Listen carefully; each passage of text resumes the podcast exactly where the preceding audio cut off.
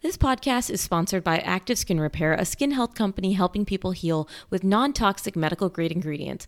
Active Skin Repair can be used to treat a wide range of skin issues, including cuts, scrapes, burns, sunburns, rashes, diaper rashes, and other types of skin damage. I discovered Active Skin Repair and their baby spray from my community when our daughter was a newborn and had constant diaper rashes, and it really helped and continues to help.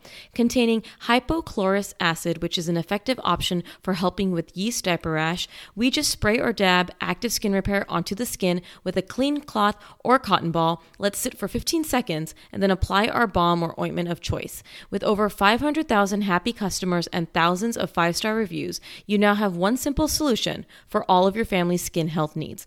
Visit www.activeskinrepair.com to learn more about active skin repair and to get 20% off your order using code PEDSDOC. That's P E D S D O C.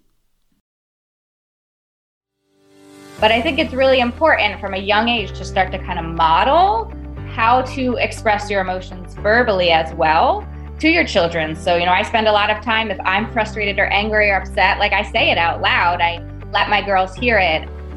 Hey everyone, welcome back to the Peds Doc Talk podcast. This podcast continues to grow because of you and your reviews. So thank you for tuning in and being here today. I'm so excited to welcome on the episode today Dr. Sarah Aboudara, who is a school psychologist and licensed clinical psychologist. And we're talking about how to raise an emotionally aware child. Thank you so much for joining me today, Sarah. Of course. Thank you so much for having me. Well, tell me more about yourself and why this topic in particular is so important to you, or you're just so passionate about talking about this. So, um, I work full time right now in an elementary school with children ranging from kindergarten through third grade. And I also do some private clinical work in the evenings with um, children. On top of that, I'm also simultaneously raising my two girls, my three year old and my newly one year old. And I have had a very interesting time kind of finding this balance between the work I do professionally and carrying that over into raising my children and really trying to utilize the things I know as a professional to help me be a better mom. And it has made me want to be able to help educate other moms to utilize some of the strategies and stuff that I just happen to know because of my kind of professional background and how that's helped me. And then sometimes also hindered me um, in my parenting as well. Mm-hmm. I love it. So you're looking at that self insight, which I also love to do. Also, it's very mm-hmm. important work to take what we know from being a pediatrician, being a psychologist, and implement that with our kids. So I love that. I'm so excited that you're here. And when we talk about raising an emotionally aware child, what does that mean to you? You know, why is that important? I think sometimes people may not understand what that terminology means and what we're trying to get our children to understand.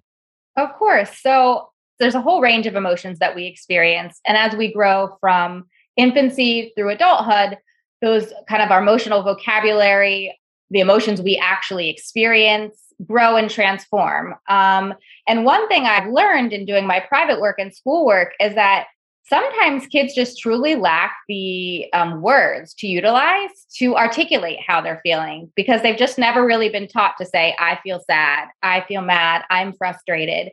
They have these body sensations and they kind of act out these emotions and feelings, but they don't know how to verbalize them. And at a very small age, that's completely developmentally appropriate to lack the verbal skills to articulate your emotions and instead just act them out behaviorally.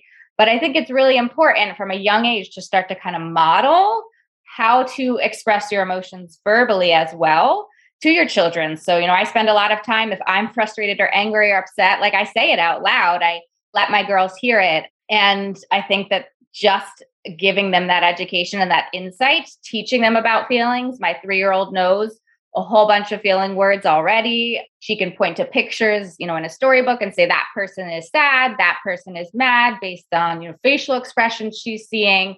And that ability to just give her um, that language to represent how she's feeling has been helpful sometimes in working through kind of big emotions with her and situations. Yeah, because if they've never experienced that feeling before or unsure how to process it, how will they ever really learn? So, how young did you start doing this with your children? I know you said you have a one and a three year old, yeah. Um, but how early did you start doing the books and the explanation of the emotions with your girls? honestly, probably right from the get go. Um, mm-hmm. Um, as soon as I started reading, I would point out what somebody was feeling um, in a story. Obviously, you know, being a psychologist, yes. we have a big library of you know feelings books, so I like to read them from a very young age. My oldest, my three year old, was very early in her verbal skills, like talking before one. Like she talks like she's like 16 now. Um, she's very advanced in her verbal skills. So I was able to do a lot of this probably a little earlier than like the norm in terms of getting her to be able to verbalize back to me. But just very from the beginning, um, it became part of our conversation, part of our, you know, day to day talk. We read before bed every night.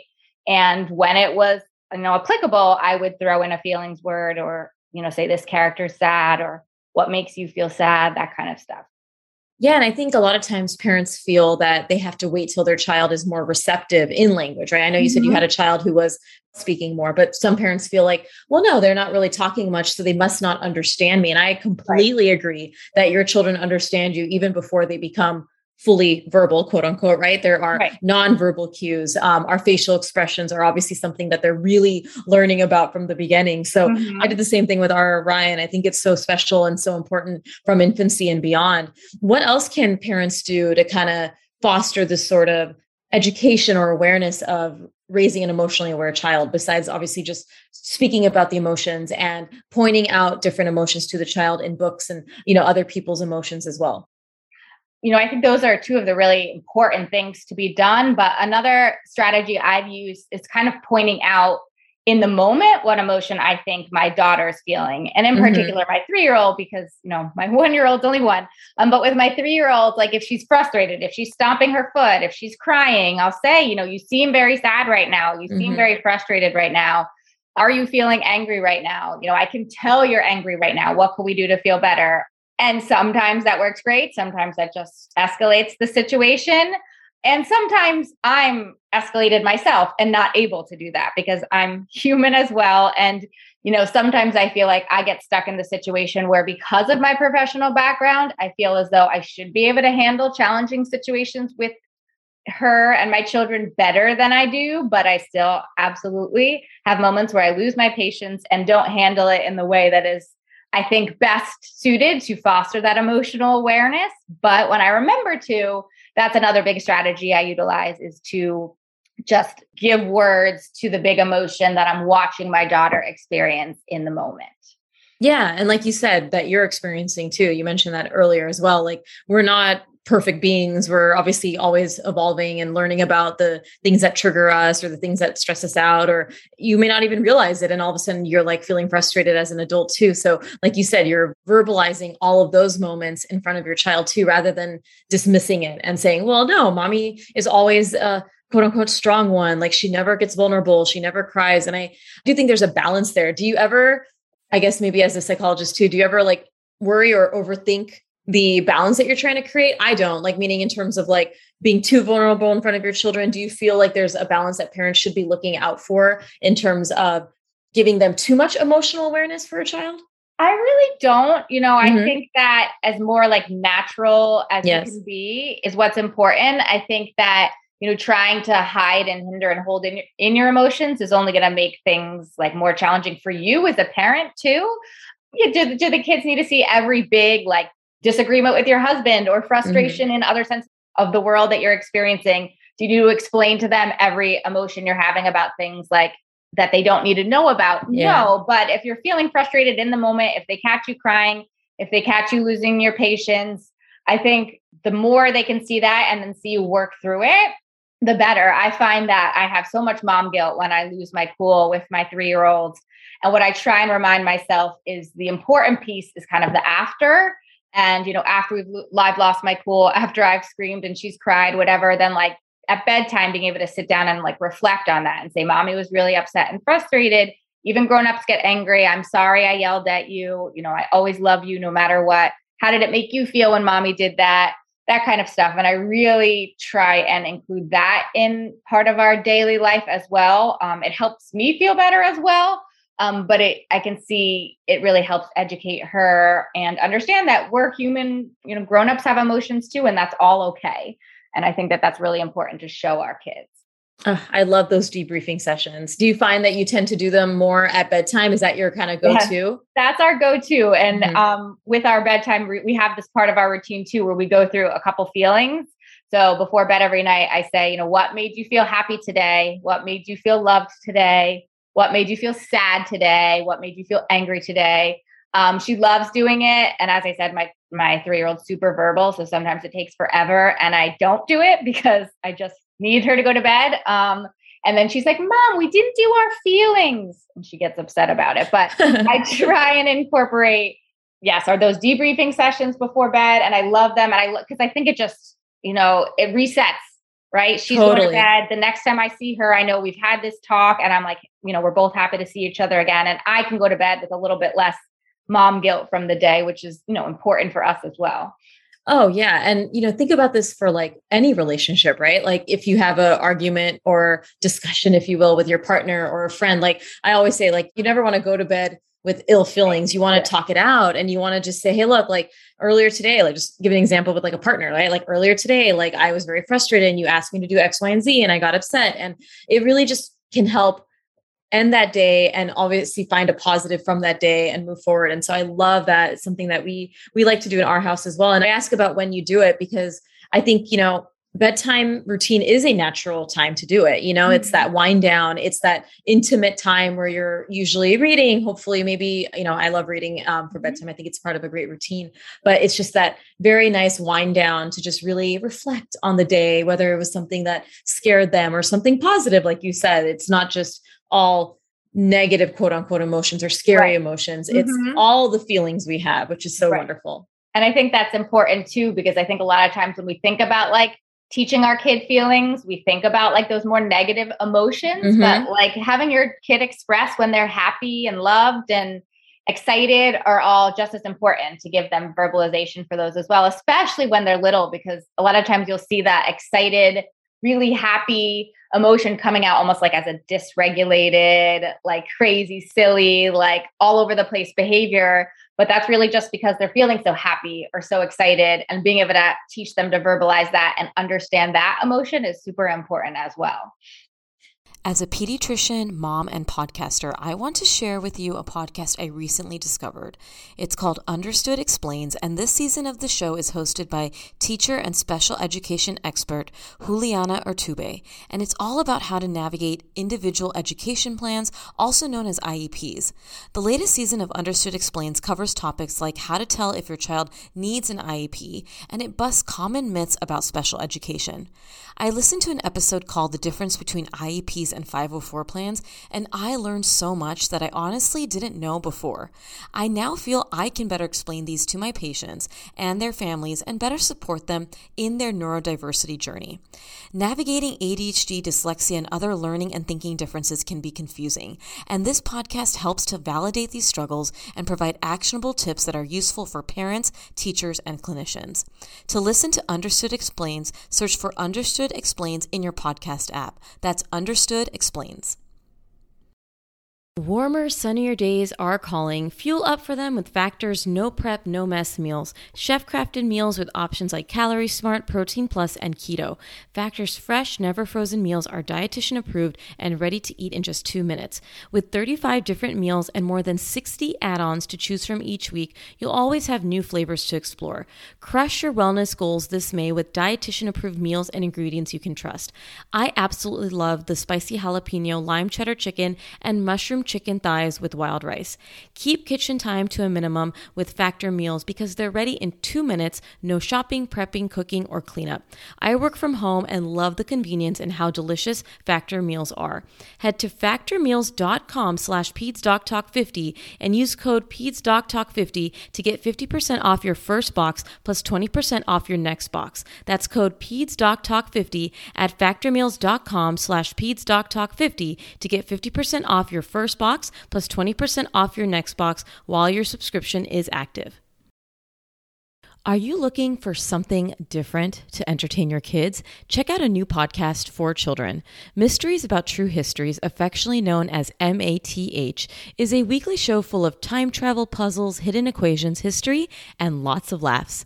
Math is geared towards kids six and up, but can be enjoyed by the entire family.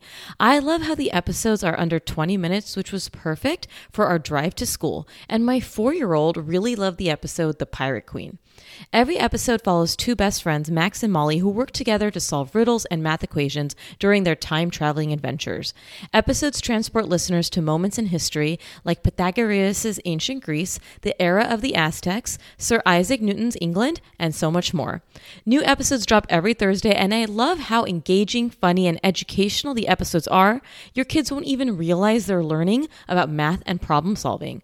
My son even said he wanted to finish the episode on our drive home from school.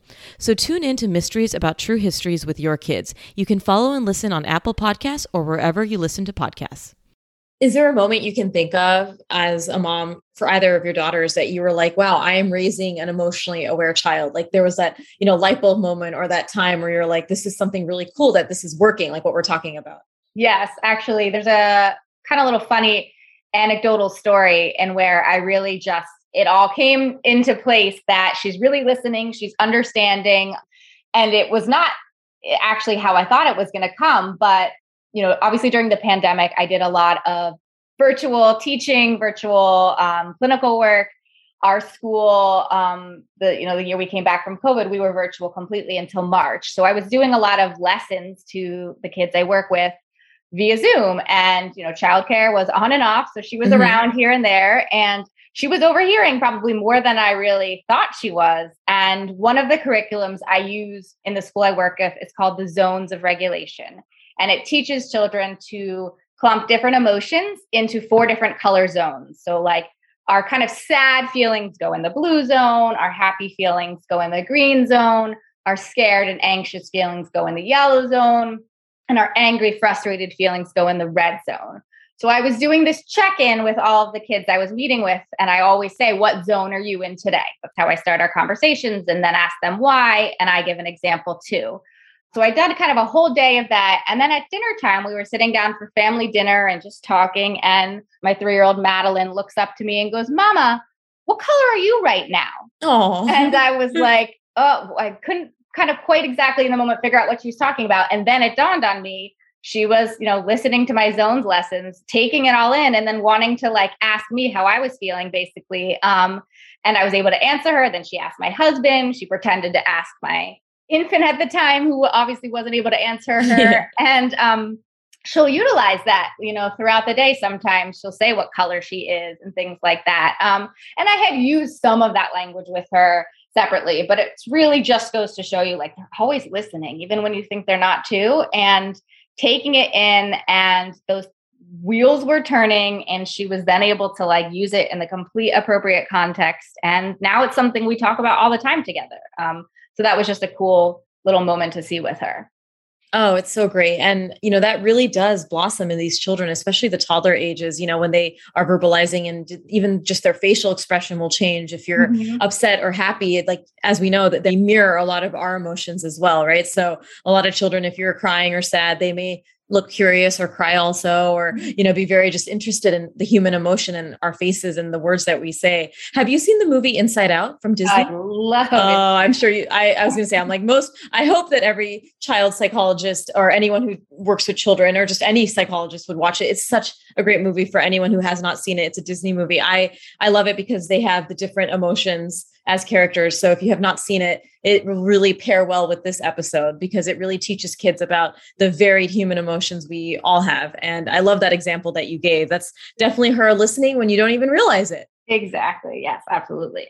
And what would you say then in your experience obviously i know you work with your own practice but also in the school setting what would you say are some barriers you see in parents you know when they're trying to raise emotionally aware children barriers include missteps. I don't like calling them mistakes because mm-hmm. mistakes has like a negative connotation, but missteps, like maybe something that could be done differently when we approach feelings, the right. discussion about feelings and emotions with children.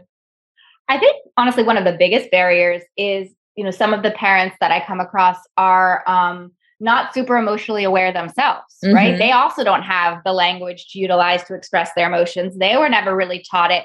Maybe growing up, they were taught, you know, emotions are bad. We don't talk about our emotions. You know, not intentionally passing that down to their children, but not really having their own skill set in terms of how to verbalize their own emotions and then model that in turn for their children. So I think parents being able to do some of their own work and their own education and coming to terms with their own emotions and accepting their own feelings then in turn can help you know their children become more emotionally aware and i think also this kind of i don't want to say stigma but like kind of bad feelings bad associations with negative emotions mm-hmm. you know mm-hmm. and this tendency to kind of shut them down if the kid is getting really angry and aggressive like using punishment for that um, and getting angry back with them and that kind of stuff, which happens because you're a parent and you're human.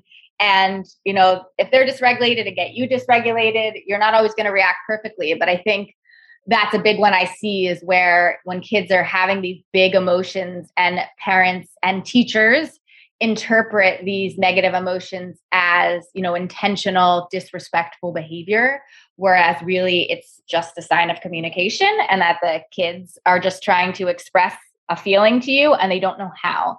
Um, and switching that mindset, which is really hard to do, can really help the way you then react to these emotions, which then in turn helps their emotional expression of these more challenging emotions.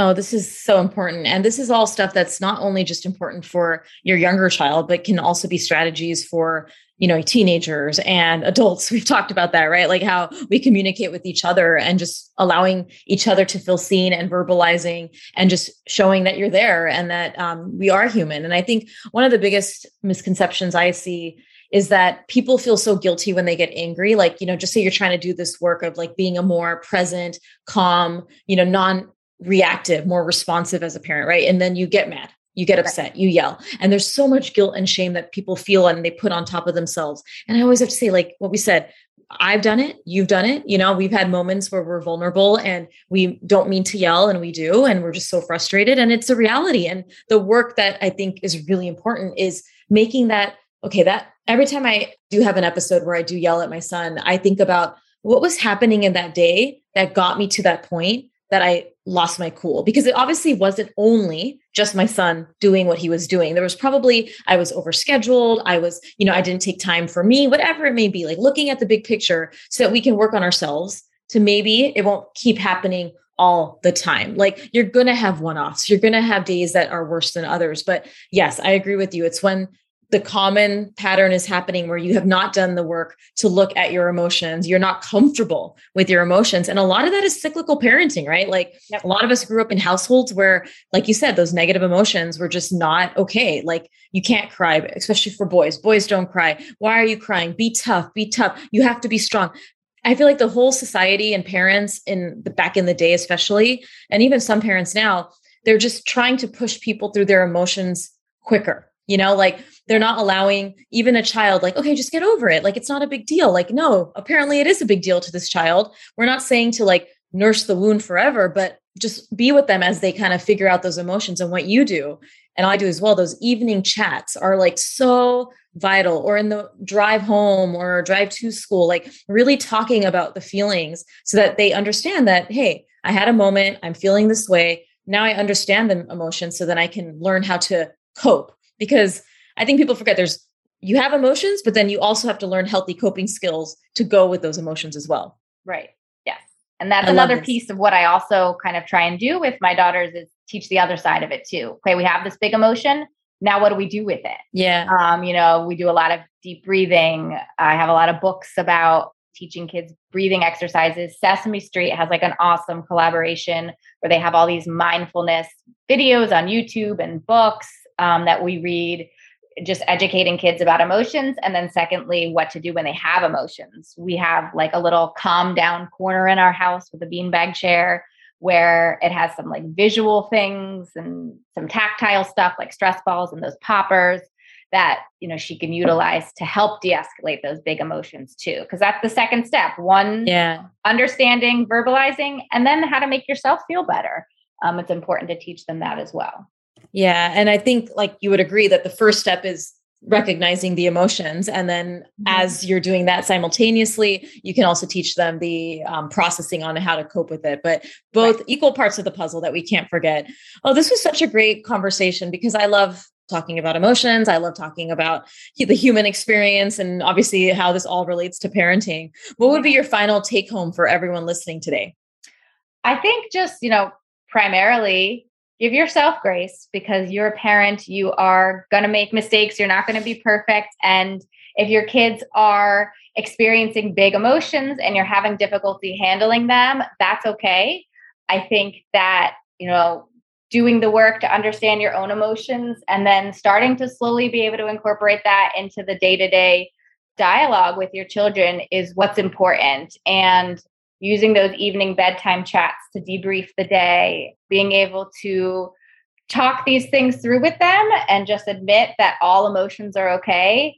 Um, and know it's a process. It's not going to happen overnight. Um, some kids will take to it faster than others, mm-hmm. but I think it's just an important piece that we should be including. You know, we go to our pediatrician all the time and we keep track of our kids' physical health, but it's so important to start breeding that you know that mental health from such a young age as well and being able to just support them as they grow and develop through it because it's a big process. And i love how you mentioned the every child will have a different sort of speed of understanding the emotions and just in, innately right? Just by temperament mm-hmm. some children are quote unquote more in tune with their emotions more sensitive. Um, it's just who we are you know? But every parent regardless of how that child looks should approach their kids with this sort of i think emotional awareness parenting that we're describing here. Yeah. oh I, such a great conversation. And you know at the end of every episode i know you already mentioned one thing you know with your story of your older daughter when she was watching you do the lectures and the color of the mm-hmm. emotions. What would say is your parenting high and low with maybe either one of your daughters or both? I like to do this because it's just so nice to show our guests who do have children the relatability that you know there's good moments there's not so great moments. So if you want to share maybe a low and a high that's kind of happened in your parenting journey so far? I think with the high, I'd have to say definitely at this point with having two girls and my youngest growing far too quickly is seeing the relationship between them blossom and uh, you know catching those moments last night there was a silly moment where my older one was running around the house and my one year old was crawling and kind of chasing her around the house um, and they were both laughing and just watching that from a distance made me like take a moment to be like, I'm doing something right because these are happy, well adjusted kids and they're interacting with each other well. And it's awesome.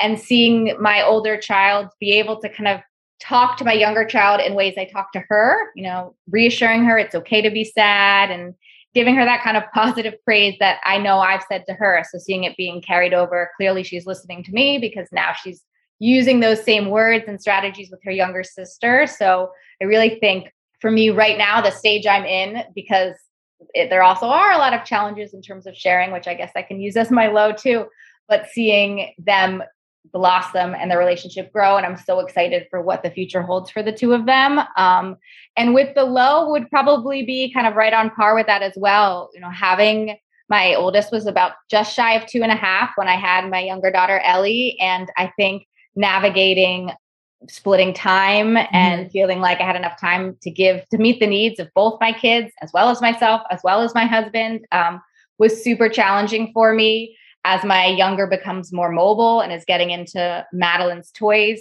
navigating this whole sharing and fighting yeah. situation um, is really challenging for me. Um, and trying to figure out how to help them through that, I think, really is kind of my low and frustration right now. And it's where I'll lose my patience a lot of times with my older child because obviously the one year old can't help the thing mm-hmm. she's doing. And I then have to take a step back and remember she is only three and it's okay that sharing is hard for her and that kind of stuff. But I think that, you know, my high and the low are both seeing both the highs of my girls blossoming together and the lows of the challenges of raising two daughters who are strong willed and all that fun stuff that comes along with it.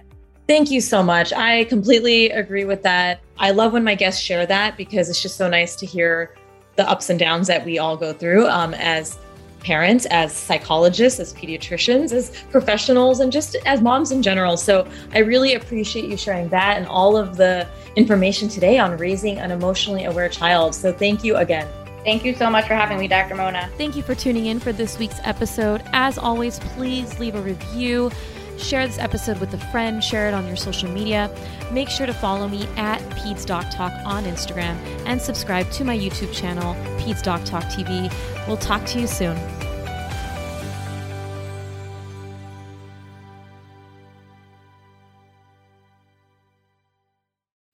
You made it halfway through an episode, so you must be loving the show. If you love the show, make sure to subscribe to my YouTube channel where I share answers to all of the common topics submitted to me regarding child health, development, and debunking all that misinformation you hear online.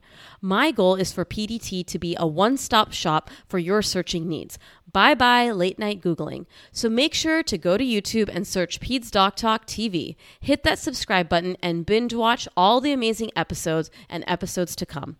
Have suggestions for future videos? Make sure to chat in the community section on my YouTube channel.